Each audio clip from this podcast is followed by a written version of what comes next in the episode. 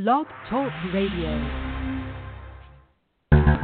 We are the heirs of that first revolution. Will a strong and united America still be a force for freedom and prosperity around the world? America has created the longest peacetime economic expansion in our history. We are the heirs of that first revolution. Good common sense and sound judgment of the American people and their essential love of justice. Hi, welcome to the Kudzu Vine for August 26th, 2018. I'm your host, David McLaughlin. Join me as always. Welcome, Catherine Smith. Greetings from Atlanta. Sorry I missed you last week. No problem. And welcome, Tim Shiflett. Good evening, sir. All right. Well, a huge week for politics um, that just kind of went on all week long, and we're going to talk a lot about that before and when our guest for tonight, Robin Biro, comes on the show in about 20 minutes. Um, but before that, something that you know we had expected would would be sometime soon. It happened, uh, I guess, yesterday. Uh, Senator John McCain of Arizona passed away but he was much more than an Arizona politician, very much a national politician um, that really is one of those figures that's actually respected across the aisle because of the way he handles himself, not because his positions on every issue is something everybody agrees with. It's just the way he approaches many things um, brings him respect. Um, Catherine, what are some of your thoughts on the life and career of John McCain? Well, you know, um, in many ways, he was sort of bigger than life. He was, uh, you know, had been a POW in Vietnam and um, then came back and served the country. Well, I think he was first elected in 1987. Is that right? And uh, you know, served honorably, and I think um, a lot of people have a lot of respect for him. I think um, you know there were a lot of, i watched the um news sh- sh- shows this morning and there were a lot of people on from both sides of the aisle talking telling some really charming and um uh charming stories about their relationship with him and his sense of humor and his sense of um the importance of government and um respect for the his constituencies. I, I I think he was he was a great man, and we I think you know as much as I probably disagreed with him on on an enormity of things, um, I had a great amount of respect for him. Some, you know, maybe some uh, mistakes, errors in judgment over the years, but we all have them. So uh, I think he'll be missed. He was a um, big voice in the Senate and uh, one who you know, was willing, uh, you know, a, a self-proclaimed maverick, which uh, was uh, helpful in these times. So I think we'll all miss him. Yes, Tim, some of your thoughts. Um, country first. He he certainly prescribed to that. Uh, it's it is the passing of an era, as Catherine said. Uh, um, you wonder who will rise to replace these lines of the Senate that are passing from the scene, uh, like him and like Ted Kennedy. Interestingly enough, they died on the same day um, of the same disease. Uh, but but but I wonder who's going to rise to replace these people. I, I used to believe that there would always be someone, but in this dark time, you know, you you you wonder. Uh, but this was a man of honor, a, a decent public servant. Uh, I find it interesting that two men who defeated him in elections, uh, Bush 43 and Barack Obama, are both speaking at his funeral. I, I guess it the same could be said of him that was said of Hubert Humphrey. He had no enemies, uh, simply adversaries. Well, he almost didn't have any enemies. I noticed our president was not invited to the funeral, but uh, this soft-spoken man was a, a genuine war hero. Um, and and and he he was brave both in the military and in the public arena. Uh, I don't believe he ever attempted to score partisan points. And of course, his type's going to be missed. It's, it's going to leave a great void. Yeah, you when you mentioned partisan points, now two things, and I think we mentioned them on the show in the past. Uh, two places where he actually, I think, gained a lot of stature as someone who's willing to stand up for what's right and not what's just popular with his own party was when he ran in 2008 um, against Barack Obama at the convention. Um, people started to boo Barack Obama's name in a way that wasn't boo, we disagree with his policies, but more the core of the person. He actually, you know, kind of stood up to the convention. Um, in a lot of ways, and was like, you know, the the election's still important, and we do disagree on the issues, but we don't need we he he's earned our respect by running, you know, for this office and and doing what he's done so far. And then later, probably the more famous scene is when the um the lady accused Barack Obama of being an Arab, which really was made no sense because his heritage is Kenyan, which is not in uh, Arabia, the Middle East. And he took the ma- microphone and was like, "No, ma'am, he's a good man. We don't agree, agree on a lot of the, a lot of the issues, but he's a good man, um, and that's just not correct." And, and I think while while he gained so much esteem among you know maybe moderate swing voters and then people on the other side of the aisle, it seemed to have hurt him and you know since that point with Republican voters where they had a poll recently in Arizona where he was actually more popular among Democrats and independents than he was with Republicans. Um, Catherine, do you think that helps, hurts, or has no effect on his legacy? The fact that he actually seem, seemingly got more popular with the other side. Uh, uh, I guess I don't really um, think it matters. I mean, I think his legacy is really strong. His um, and if you know a poll taken recently showed that he was more popular among Democrats, I think that's going to change as we um, remember him uh, over the next week or so. I think everyone's going to recognize that he was a great American and uh, partisan politics doesn't have the same impact on a, a man's full life after he dies as it does when he's alive and running for office and serving as a politician. So I don't I mean I just don't think it matters. Yeah, I think you're right in the bigger scheme of things it shouldn't matter, but of course perception is reality many matter. times. But but hopefully yeah, well people will move on and they'll look at um, service in Vietnam and, and other things that weren't um, political issues when they look at the totality of his career. Uh, Tim, your thoughts? You you guys got the thing I sent you that Kelli Ward said. Uh, Yeah. Absolutely said that he and his family timed that announcement of him stopping cancer treatment in order to hurt her in the upcoming primary Tuesday. And just a few hours later, the man died. Uh, about that poll, I, you know, uh, Trump's to blame for a lot of that. You know, he, him, him, and his bunch have taken over what used to be the Republican Party. And the Trump voters are are are are just that way. And anyone who opposes Trump for any reason well then they are just the bitter enemy of the universe or something. And John McCain fell into that uh but you know I, I don't think he ever blinked about it. I don't think he ever thought about it. And Kelli Ward of course we we know that she's bumped her gums about some crazy stuff before.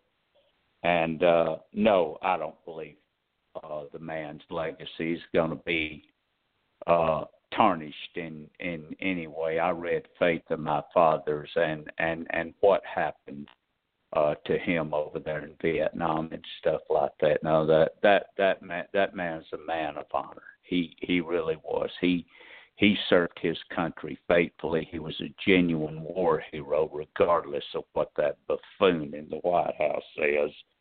Um, and and and no, he he he his place in in history is secure. Yes, and um, just a little update on that. I guess his seat will be filled by appointment, but um, Doug Ducey, the governor of Arizona, said he won't fill it until after um, the burial services, which seems very appropriate um, to, to to wait at you know at least that long. Um, and then Kelli Ward, you know, she ran against him and seems to have a um, a um, personal issue with John McCain, and she's in a three-way primary with uh, a more moderate candidate, Martha McSally, and um, a uh, another very conservative candidate, Joe Joe Arpaio, and that's actually to replace Jeff Flake's um, seat, which kind of brings me to our next thing that involves John McCain and Jeff Flake, and really Bob Corker. All these folks that in the Republican Party that were willing to actually stand up to Donald Trump, and it's not a big long list of folks. Um, Jeff Flake will leave the Senate. John McCain has left this earth. Um, the number, and then Bob Corker is going to leave the Senate. The number of folks are quite dwindling, and obviously John McCain had the strongest, loudest microphone of all these um, leaders. Uh, what's going to happen when there's no one to stand up to Donald Trump within the Republican Party, Catherine? Well, hopefully we'll have um, we'll, we will have taken the House back, and we'll have a stronger, we'll have more leverage than we've had. Uh, the Democrats will, and so it won't be as imperative. Hopefully, I mean we're all hopeful about that.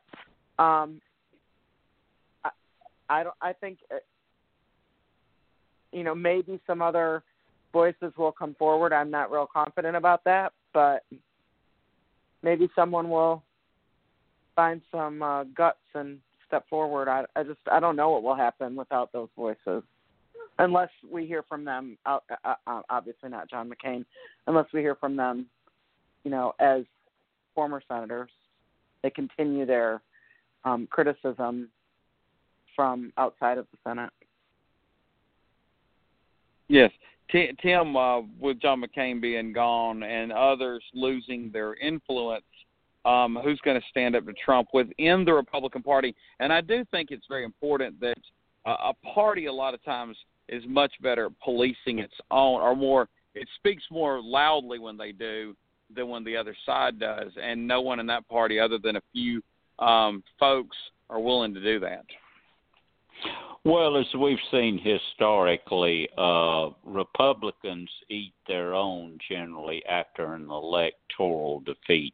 That's when we'll see people stand up to him. If they take a beating uh, in the midterms and they lose the House and they either uh, don't gain what they thought they should have gained in the Senate or they don't make any gains at all, they'll be glad to turn on Trump then. Watch him do it uh, just like they oh, turned on Newt Gingrich years ago, uh, just like they turned on uh, Bush uh, in the midterms in '06. Yeah, they'll be they'll be more than than happy to turn on him when it's not electorally advantageous for them to do to uh, stick with him, and that is the reason they're sticking with him right now. They are afraid afraid of his base voters. They're hoping that somehow he gins them up enough to limit their losses where they can maintain control of Congress.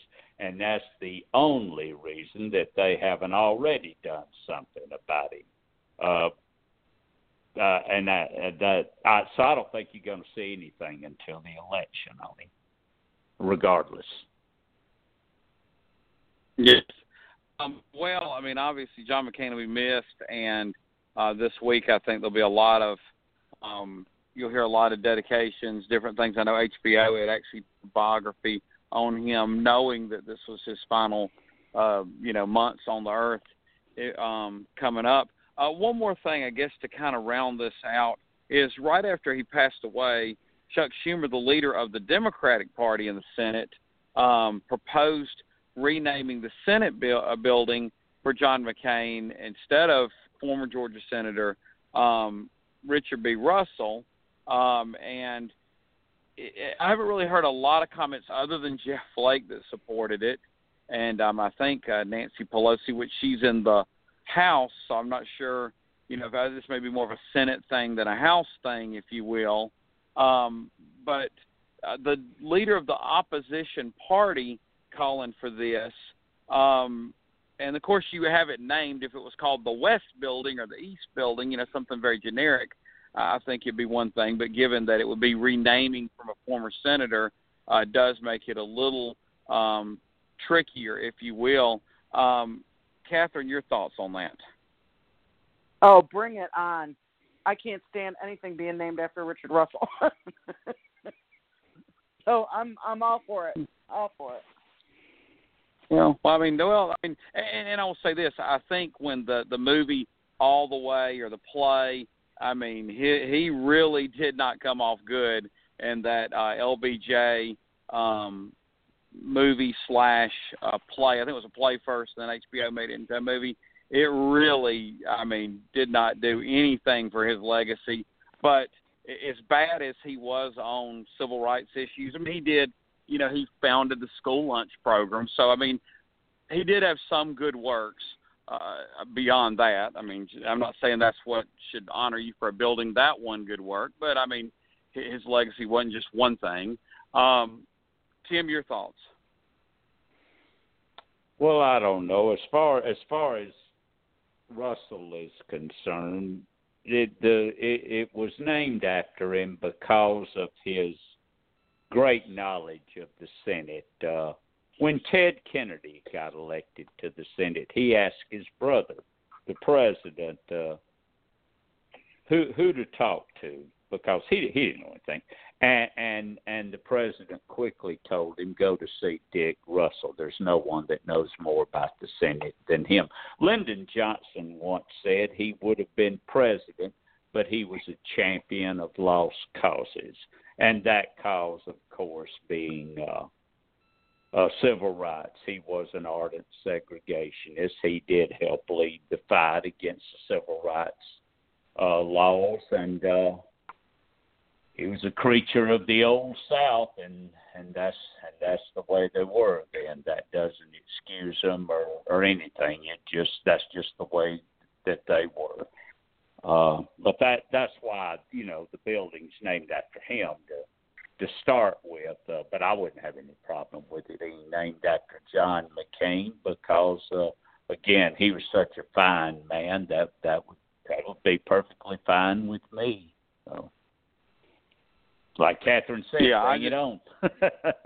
it, it is going to be an interesting situation in that um, Republicans will they want to name a building after one of the members of their, their own party if the Democrats are proposing it? So I think it could get um, quite interesting um, given the political dynamics of the thing, which may be something that is a discussion later on.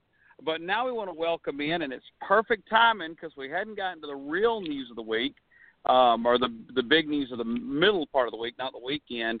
Uh, we want to welcome um, Robin Biro. Welcome back, Robin. Hey, thank you guys so much for having me. I appreciate it.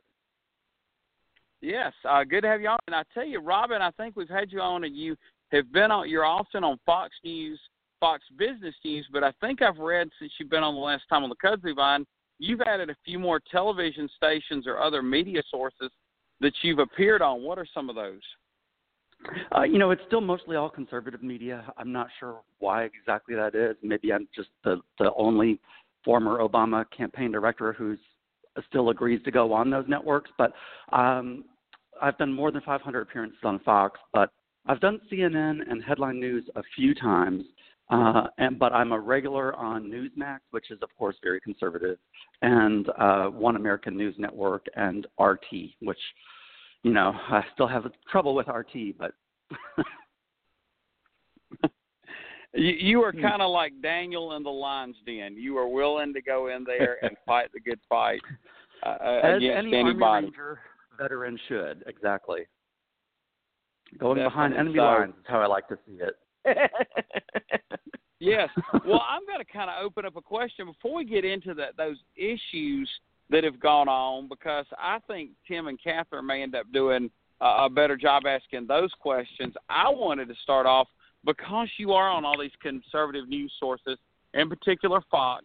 Um, Tuesday, when this all went down, and I got to set this up, Catherine and Tim are blowing up my phone saying, "Can you believe what's going on?" And I'm like, Yeah. uh, yeah, we we played volleyball games." And they're like, "What are you talking about?" I'm like, phone's been in my pocket. I've been doing stats for high school volleyball games. I co- you know coaching on the coaching staff. I, I've been Good uh, watching yeah. the news. They said, "Well, you got to find it." So I look on and I look on to see uh, Political Wire, CNN, all these sources that I that I honestly that I look to and trust and enjoy. But then I said, uh, anytime like something like this happens, I always go, well, I wonder what forty percent of America's seeing uh, on Yes. Fox News.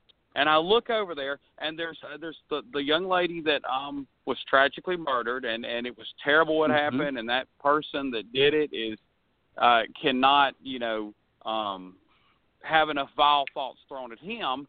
But that was the lead story, and then even kind of crazier, it did mention something about what was going on Donald Trump, just a little bit of news there. And next Right. to it, there's a hurricane in Hawaii, and the lady that's the co-host or two flipper floppers had been her flight Yeah. was stranded in Hawaii, and so apparently this flipper flop person's flight being stranded was equal news to what went down Tuesday. Um, so you're you're on Fox News, Fox Business News, all these things. Every day. How has the conservative media, especially initially, reacted to what had to be one of the biggest stories of the Trump presidency being a negative story? I'm so glad that you asked. So, uh, I am on Fox every day, uh, at least two times a day, and sometimes up to five times a day. Um, but this is the only week that I have not been on at all. um, yeah, exactly. In my more than two years of doing this, um, they did have me on. Uh, I'll caveat this: I was on yesterday, but it was just to talk about something obscure, uh, basically midterm elections. Um, but yeah, they've kept me off the air all week, so I too wanted to see what they were covering. And you're right; they called it. It was very heavy on Molly Tibbet, uh, her murder, which for any viewers, uh, that was done by someone who was here on a work visa legally, uh, who was working at a, a farm uh, that was owned by a prominent person in the GOP. So there's all sorts of interesting nuances to that story. But Fox is, of course, spinning it that this was an illegal alien, uh, and that was their more breaking story. So when the story broke, um, I, of course, subscribed to a bunch of different news sites and apps. Uh, and I my phone was blowing up, like you said, with, with notifications about the two uh, about Cohen and Manafort. And Fox's was incongruent with everyone else's because Fox's said that the judge had declared a mistrial on 10 counts in the Manafort case. Case, and that's all it said. It didn't say that, that he'd been found guilty of eight. Uh, one of all the other ones were very fairly reporting the truth that he'd been con- con- uh, found guilty on eight, and um, the judge declared a mistrial on the ten. So Fox was definitely, you know, trying to spin that just as as something positive, as the president later picked up by saying that uh, Manafort was exonerated of, of ten, the majority of the charges, uh, which was just because of one lone juror who held out. Uh, all of the other jurors, some of whom were ardent Trump supporters, had uh, found him guilty on all 18 counts. But the reason we had eight was because of one rogue juror. Um, so Fox has done a good job. So they co- they covered heavy on Molly Tibbetts. This week they've been talking a lot about the economy and markets. Uh, I was booked. I had been booked on other shows. Uh, sometimes we book these, you know, a week or more in advance. So I had bookings that were canceled because they told me that they were going to be covering extensively the economy and markets. Uh, so basically, Fox is trying to. It's a propaganda machine and they're covering the markets to pro- try to try and make the parallel argument that Donald Trump is good for the economy, uh, and that's what the um, the uh, host of the show that I was on yesterday was basically making the point that uh, trying to say that the economy was set on fire by Trump, and I correctly uh, reported that you know the economy was, we had 72 straight months of economic growth under President Obama, and that this was just continuing in an upward trend, and it's been not at a huge increase since Donald Trump took the presidency. It's just been continuously going up, um, as and unemployment has also been going down at the same rate, um, and that it's just continuing the trend that we saw under Obama. So, you know, whether or not that's attributable to Donald Trump, I think is irrelevant. Um, I will say that we had a reporter at Fox News this week quit, uh, Adam Housley, quit Fox News um, and made a statement that he can no longer, in good conscience, work there because uh, the network pushes out too much propaganda and that they've increased the number of talking heads like me and that it's difficult to get real reporting out there. And so he has a passion for his job. So Mr. Housley quit Fox this week, which was, was a story that didn't really pick much traction up, but was interesting to me. Um, so, and then Fox has also been, of course, focused on whether or not Jeff Sessions should be fired. Uh, they've been pushing that story heavily, probably to try and. I think they like to play some mental gymnastics with the president to try and uh, push the needle a little bit on on where things are politically. So I think Fox is trying to kind of get in his head a little bit there about firing Jeff Sessions, and they've been focused uh, extensively over the last few days on the topic of witnesses flipping in the FBI and DOJ uh, and whether or not that should be made illegal. But that's one of the predominant ways that we get witnesses to cooperate with in, uh, federal investigations. So it's been interesting to sort of watch how Fox has been spinning it and trying to obfuscate all of this. Um, but I'm due to be on the air again tomorrow. We'll see if that actually comes to comes to pass. Yeah, otherwise you're going to have to bone up on watching Flip and Flop and um, uh, flight schedules. Um, well, well, kind kind of adding on to that um, is I think about the viewers, and I'll kind of do a, a sports analogy. And about two Sundays from now, the NFL season is going to kick off. And mm-hmm. if at seven o'clock or eight o'clock, when all the games had happened, I turned on a sports network, you know, ESPN, Sport, Fox Sports One, uh, NFL Network. Hopefully, NFL Network will be doing this, but you know, some of the general North, sports networks after the games, and they were covering bowling, darts, and cricket. I turned turn to another channel. So my question to you is: is do the people, do the conservative voters of America know what was really going on to know to switch? And have we gotten any indications that maybe some of the ratings were affected because they were like, well, these guys aren't covering the news. Uh, so I yeah. got to switch over, or even page views. I got to look at another news source. Just even if I don't agree with Democratic politics, I got to at least what's find out what's going on because they're covering what's going you on know weather problems in in Hawaii equally.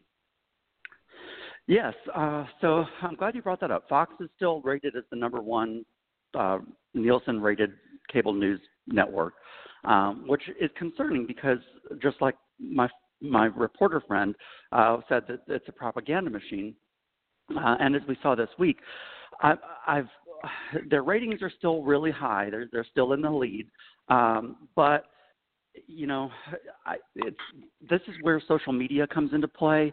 I, I posted actually the screenshot of my home screen on my phone that showed uh, all the other news sources reporting the truth, and then Fox just saying that Manafort was um, uh, exonerated of the, the 10 charges. Uh, and that, that was shared over 10,000 times. Uh, so I'm glad that, you know, that, that basically social media, Facebook and Twitter, can kind of do the job and Reddit of, of filling in where maybe the Fox News viewers aren't getting the information. Um, I don't think that they would turn to CNN or certainly not MSNBC uh, because the president has, of, of, course, as you know, done a war on the media.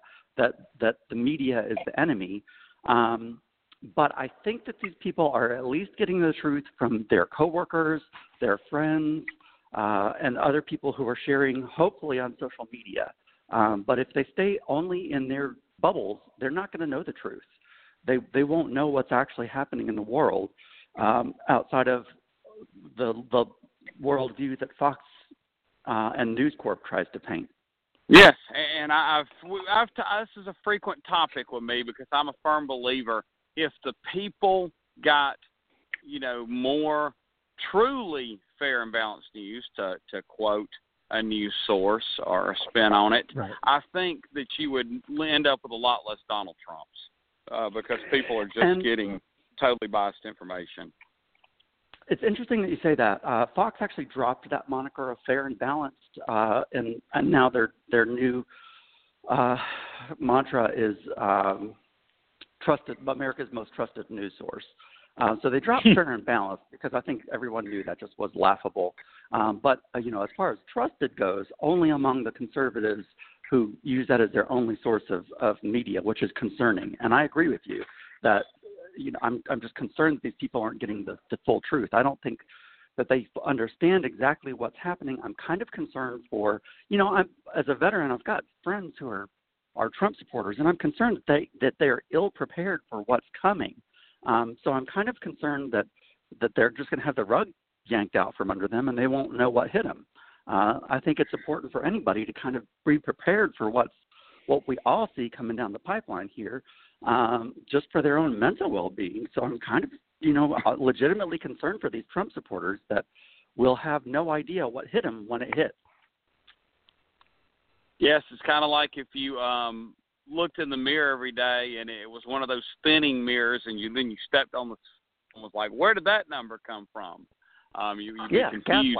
Um, yeah. Well, um, Tim and Catherine, I usually take some of the big topics and leave y'all with the side angle on this to give y'all the the real meat of these uh, issues from Tuesday. Uh, Tim, your questions for Robin. Uh, good evening, Mr. Biro. Thank you for being Hey, with Tim. us again. I wanted to um, expand a little bit on what you said about veterans. Uh, well, the passing of uh, John McCain, among other things, he an advocate for veterans is gone from the Yeah. Senate, a very strong advocate for veterans. As a veteran yourself, how concerned are you about veterans' rights and benefits with this administration and this Congress? I'm deeply concerned because of who Donald Trump has put in place uh, of veterans. We've had, uh, of course, the, the person that he put in place to to lead the VA uh, left, uh, and we've there's been a lot of trouble uh, with the VA. And with John McCain gone, that leaves us basically with Lindsey Graham, who's another big advocate for veterans' rights. Uh, Mm-hmm. and uh, so, but you know, I'm I'm concerned about with with John McCain gone. Um, I'm deeply concerned about veterans' rights, and I I just I'm worried that so many people are are beholden to Donald Trump just regardless of what he does. And you know, he cut that program for for homeless veterans, and 130 homeless veterans were put on the street. Uh, and I was shocked that that didn't catch more news uh, than it did, and that was very early on in his administration. Uh, so you know, at least we had John McCain calling that out and kind of having a check on the administration. Um, and then we've seen this week that Lindsey Graham kind of walked back some of his comments regarding Jeff Sessions. Uh, so Mhm. Lindsey Graham at one point had been a check on the administration, but and then said that there will be quoted to quote him hell to pay if he were to fire Jeff Sessions. And then this week basically made a nuance that if if the president doesn't have faith in Jeff Sessions, that he should should go ahead and fire him. So I think Hmm. Lindsey Graham is more looking out for his own self right now because he probably realizes that Republicans that aren't just uh, Donald Trump's lapdog are not winning re- elections or re-elections, and he's up for re-election. So I'm I'm very concerned, Tim. Well, looking forward to that election, uh, the the the midterms coming up this year. There, there, there's been a lot of back and forth very recently, especially considering the news of the week. Um, uh, a lot of back and forth by many in the Democratic Party on the use of the word impeachment during the midterms. So I got two questions for you there. Yeah.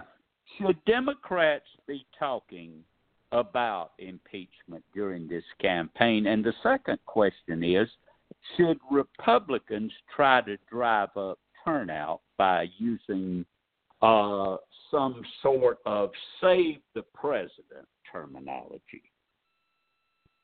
Yes, uh, Republicans are. You just painted exactly what's happening. So the leadership of the DNC. Um, I'm good friends with Jamie Harrison, um, former chair of the South Carolina Democratic Party, who is now associate chair of the DNC. Uh, and I reached out to Jamie this week uh, to find out what they were talking about at the summer meeting of the DNC that was just held over the weekend.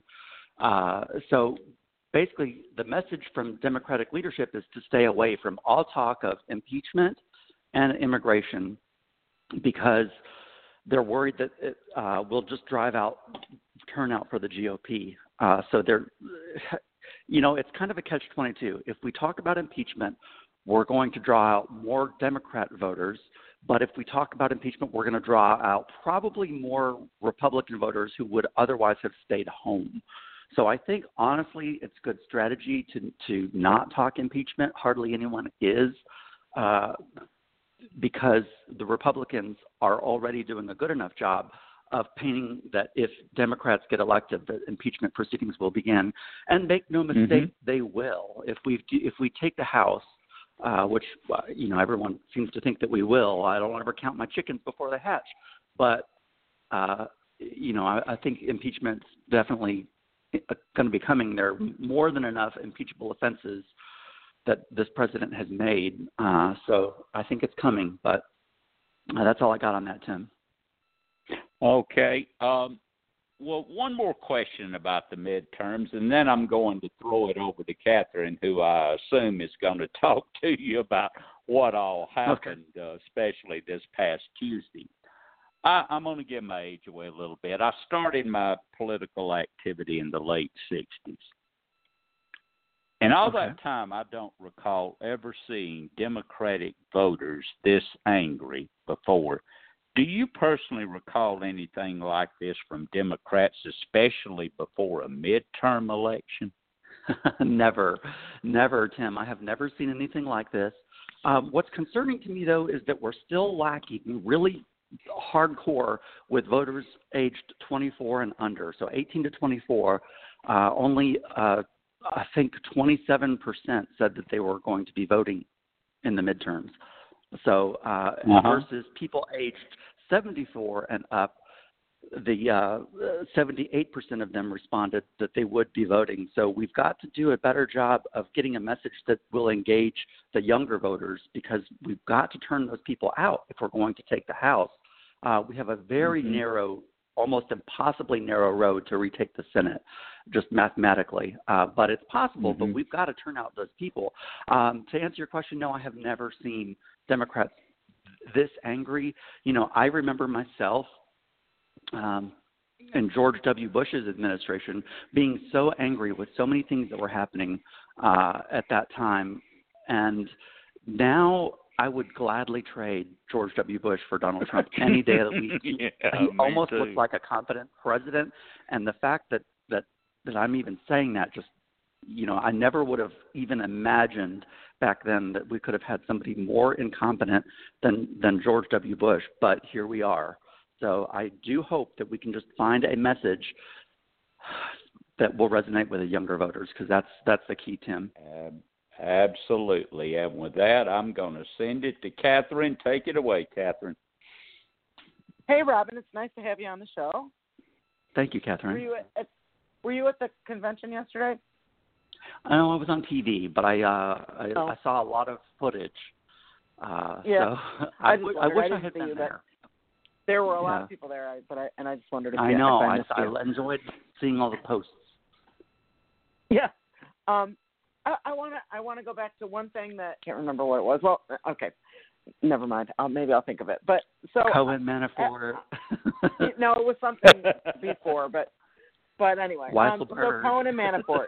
what do you think? Um, you know, we had this discussion on on uh, text over the week. Um, which of these um, convictions, please, do you think has a bigger impact on uh, sort of in general? Is it the uh, Manafort conviction or the Cohen uh, plea deal? Plea. Yeah. What do you think uh, it's, is? it's uh, you know it's going to be interesting. Um, Cohen, the special counsel has already said that they're not interested in speaking to him, uh, which was astonishing because he'd offered through his attorney. You saw the footage, uh, I'm sure, of Cohen's attorney offering that they had evidence of Russian collusion and they wanted to speak to the special counsel. So the fact that, that the special counsel doesn't want to speak with him is interesting because the mountain of evidence that they must already have must be so substantial uh, that they don't need to call Cohen in because his testimony would be questionable because of the the plea deal. Uh, so, and that could t- could tarnish the investigation. So, I would be more inclined to say that Manafort's conviction carries more uh, more importance and weight than than the Cohen plea does. For that reason, that if Bob Mueller is not wanting to speak to Cohen, uh, I think that what we have with Manafort carries more weight because we may still get a flip out of him as he's facing the uh, next phase of his prosecution and possibly facing being retried on those 10 counts that uh, the judge declared a mistrial on, Catherine. Yeah, that's kind of what I think. I think that um, a plea deal has a um, has a, a a tinge on it. You know what I mean? It's like well, he didn't really it get does. People are He- jurors are suspicious whereas, of plea deals. right. Whereas I think this Manafort, you know, he was found guilty by a jury, and Yes. um, I, I somehow I think that our ordinary uh, citizen sees that as a more, um, uh, sub- to use your word, substantial um, action. Yes, and, and Donald Trump wanna say it. himself. Yeah, Donald Trump himself has been saying this week uh, has been trying to push the narrative that Cohen. You know, you heard him say that he thought that Cohen pled guilty to charges that uh, weren't even a crime, and that that people would would flip and say whatever they could to save their own butts, basically. So, you know, I agree that Manafort, you know, Donald Trump sees Manafort as somebody who is loyal. He uh, tried to unfairly influence the um, judicial process and, and basically witness tampering by by publicly praising Manafort for not flipping. Um, so that that has some serious consequences for him, for Donald Trump going forward, because that was basically witness tampering in an open public forum. Uh, so it's kind of like the Nixon tapes, only on you know a public stage, and we're all watching this unfold publicly across the entire world with Donald Trump tweeting out and, and further incriminating himself every single day, Catherine. Yeah. Well, and that brings to, brings us to the obvious question that I think we're all wondering about, and it hasn't really been discussed all that much. But do you think that um, Donald Trump might uh, pardon Paul Manafort? Uh, yes, I do because Donald Trump is a pathological narcissist, and uh, Paul Manafort has been very loyal, and Donald Trump, of course, values loyalty and rewards it, as we're we're all well aware of. Uh, it would have serious political consequences for him when he does. I'm not even going to say if, because I firmly believe that he's going to try and, and pardon Manafort. But Manafort will be will be facing charges that are state charges, which of course the president has no authority to issue a pardon over. Um, so uh, it's just it's just a mess. It's a complete mess. and I think though going forward, uh, as you know, I think Paul Manafort has all of his eggs in that one basket with thinking that if he stays loyal to the president, he'll eventually get a pardon. But as he's facing state charges and facing a possible retrial of those 10 counts and facing a, a trial in D.C., uh, I think that there's still potential for him to still flip on the president, uh, and that would be devastating for Donald Trump. Okay. I remembered what I wanted to ask you about. It was about Fox News viewers. Okay. Um, I, I absolutely agree that um, those people who uh, live on a you know pure diet of Fox News are not well informed about everything that's going on in the world. I don't I don't disagree with that, but you know it's all about um, what we choose to see. You know I probably Yes. you know, I, I I never watch Fox News. I occasionally listen to 70 750 AM just to hear what they're talking about, but very occasionally. I mostly watch ABC and MSNBC. Anyway, Right. that's my choice. That's what I. I, I mean, I. I think we self filter what we want to hear, and I just wonder if, um, you know, Fox News listeners and and viewers, you know, they don't really care about this Manafort Cohen. It doesn't really, you know, we're all interested. It's very, I, but I th- I wonder if they're like, yeah, we know Donald Trump isn't perfect. We know he surrounds himself with gangsters and and and uh, but and yeah. yeah, we we know all that about him, but the economy is strong, and th- for whatever, and they believe that that's his, and he's trying to, you know, solve immigration. He's gonna says he's gonna build a wall.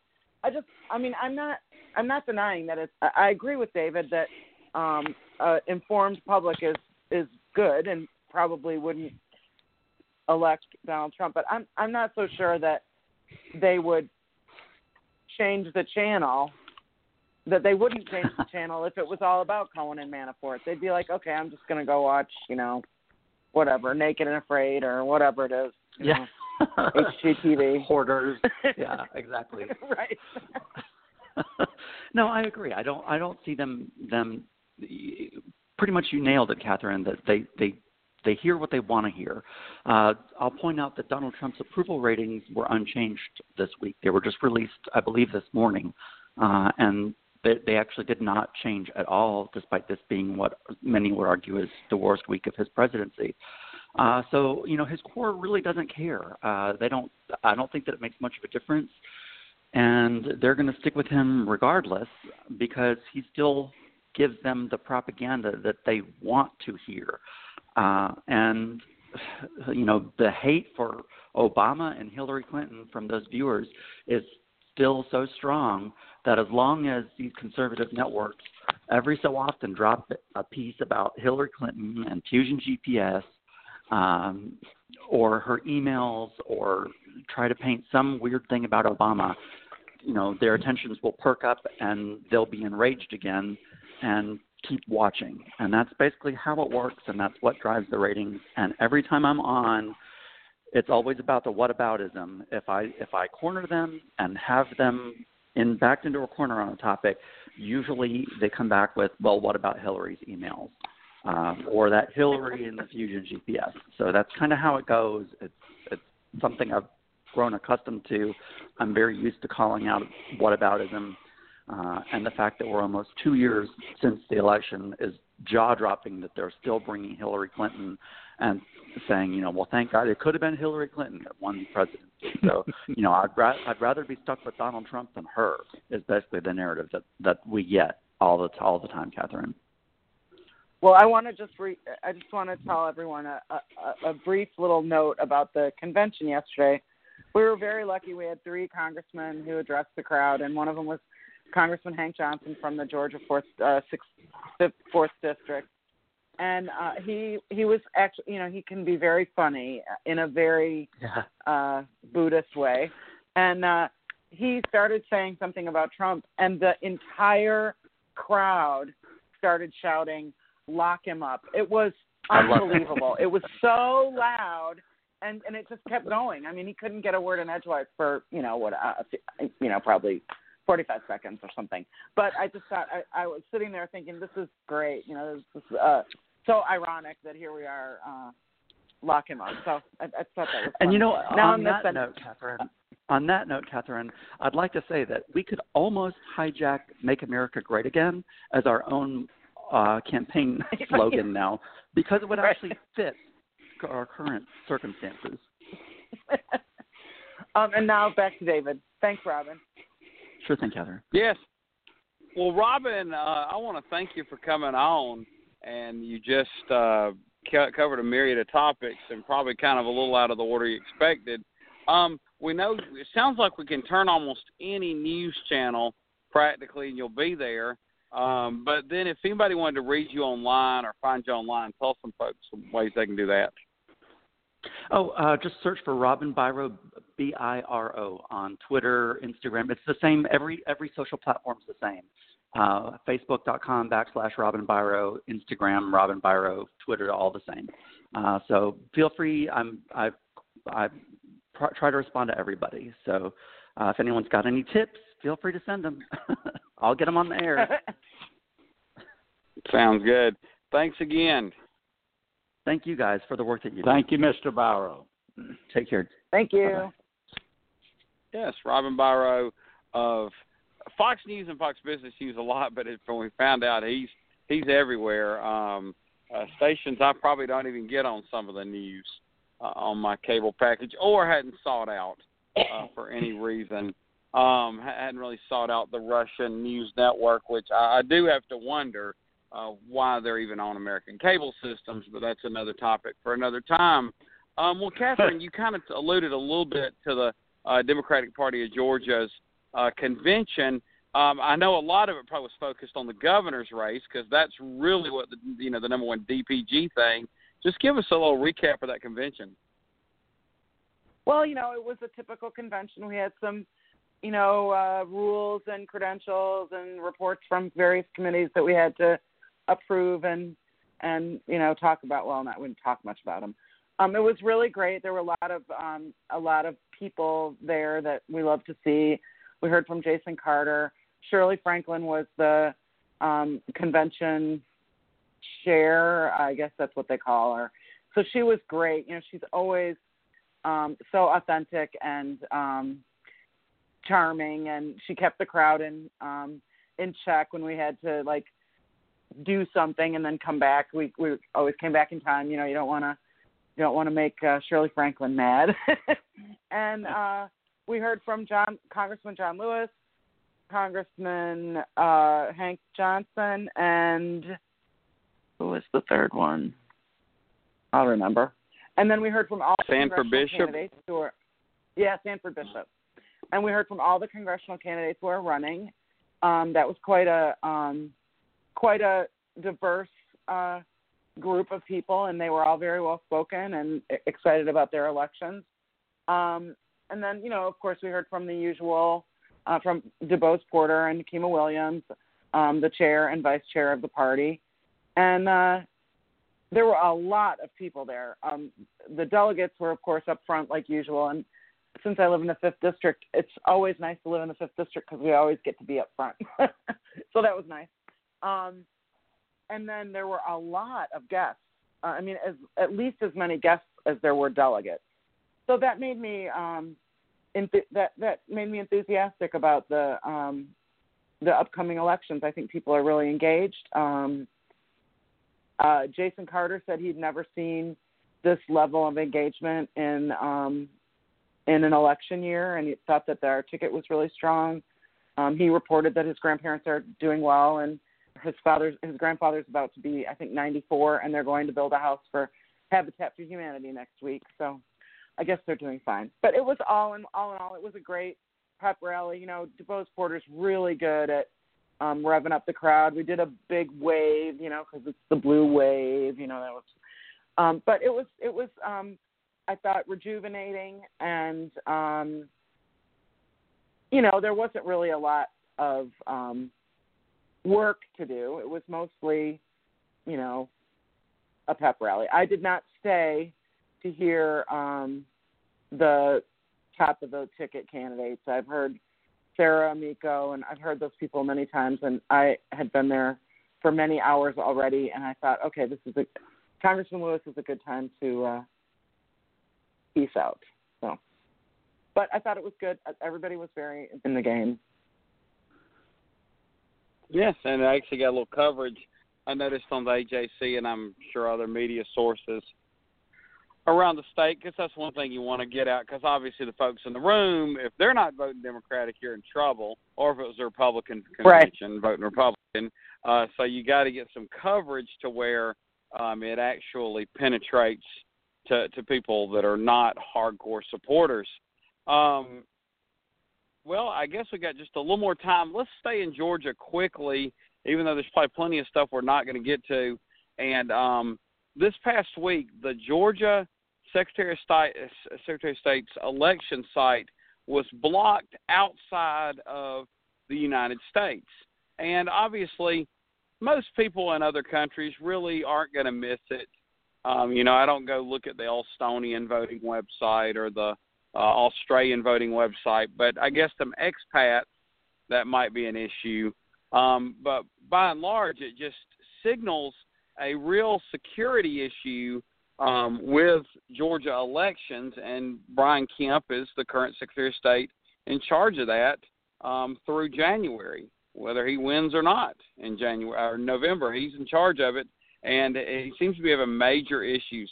Tim, what was your reaction to this? Thought it rather amusing, to be honest with you. Uh, uh, what what are they saying? The Russians are trying to hack. Uh, I, I I didn't think a lot of those Republicans thought that was a big problem. Did y'all? Uh, but uh, they are blocking computers from outside of this country from uh, viewing the voter registration websites, uh, uh, citing security concerns. Uh, they they removed them based on advice from private security vendors.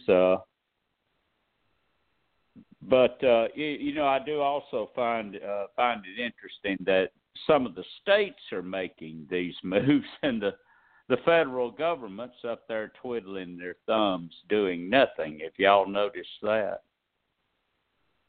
Yes. No, yeah. No real. Yeah. Um, Catherine, your your thoughts on um, what's going on with our Well- election site in Georgia? Well, I, I mean, I think it's eyewash. Honestly, I mean, are, do we really think that? Do we really think that these expert hackers are going to be stopped by something like this? I don't know. I, I mean, I think there's. I mean, it just seems like, oh yeah, they told us we should do this, and this is, you know, we'll make a big press release about it. But I just feel like, you know, doesn't really stop a, you know, this level of hacking. But I could be wrong. I mean, I'm not a, I'm not a hacker. I don't know how that works, but it seems, it seems like, yeah. So when you're in, if you're on vacation in Italy, you can't check your voter registration. Well, okay, yeah. that's not something I've ever wanted to do, but Yeah, guys, do y'all think do y'all think that that, that maybe uh, because Brian Kemp had been getting some negative press uh, uh, about the security of our voting system in Georgia, that that this convenient announcement came forth? that would not surprise me at all. Yeah. Yeah. Yeah, but I don't think it works. I think it's kind of like if you announced you're cleaning up the the nuclear waste spill. Well, how did the nuclear waste get spilled? Um, because you know either it is uh, 50 states, ours has the worst security, bad on Brian Kemp, or the Russians are trying to you know break into our elections, and we got a man in the White House that you want to be the Georgia version of, and um, bad on Donald Trump and you. Yeah. Uh, and so Yeah. th- there's no good way to spin this. And I really do believe this election, or one of the things, I mean, obviously turnout is going to be huge, but it's going to boil down to that. Um, and we're seeing the tactics, uh, particularly on the other side. It's going to be is uh, Brian Kemp competent to manage offices? If he's mismanaged the Secretary of State's office, how's he going to manage the entire Georgia government? That's what Stacey Abrams and the Democratic Party have to do. And I'm seeing that Brian Kemp is on the other side is saying every time any issue comes up that is going to you know spend one penny, he talks about her financial issues in the past. Um, so it's Mhm. going to be that back and forth. Which one can make that charge stick better? Could you know move ten, a hundred thousand votes? You know, not not a big chunk of the electorate, but if the race gets super close, whoever can move that, or can you disaffect the other side to where you know if, if particularly Republicans are disaffected because of what's going on at the national level, and then this guy looks pretty incompetent, they're even less likely to come out to vote, uh, and then it's maybe not a one for one, but it's uh, just a not not a vote for him. Uh, I think that's going to be a big key is who can um, play that um, negative versus negative better, if you will, or charge versus charge. Um, hmm I think it's going to come down to. Well, we'll have plenty of time to talk about the Georgia governor's race, national politics, because we know Donald Trump, like it or not, is the star of our show often with whatever he does in the news, and I'm sure a lot of what we found out this week um, will have a lot of fallout. So until then, been the Kudzu Vine. Good night. Good night, guys. y'all. Bye.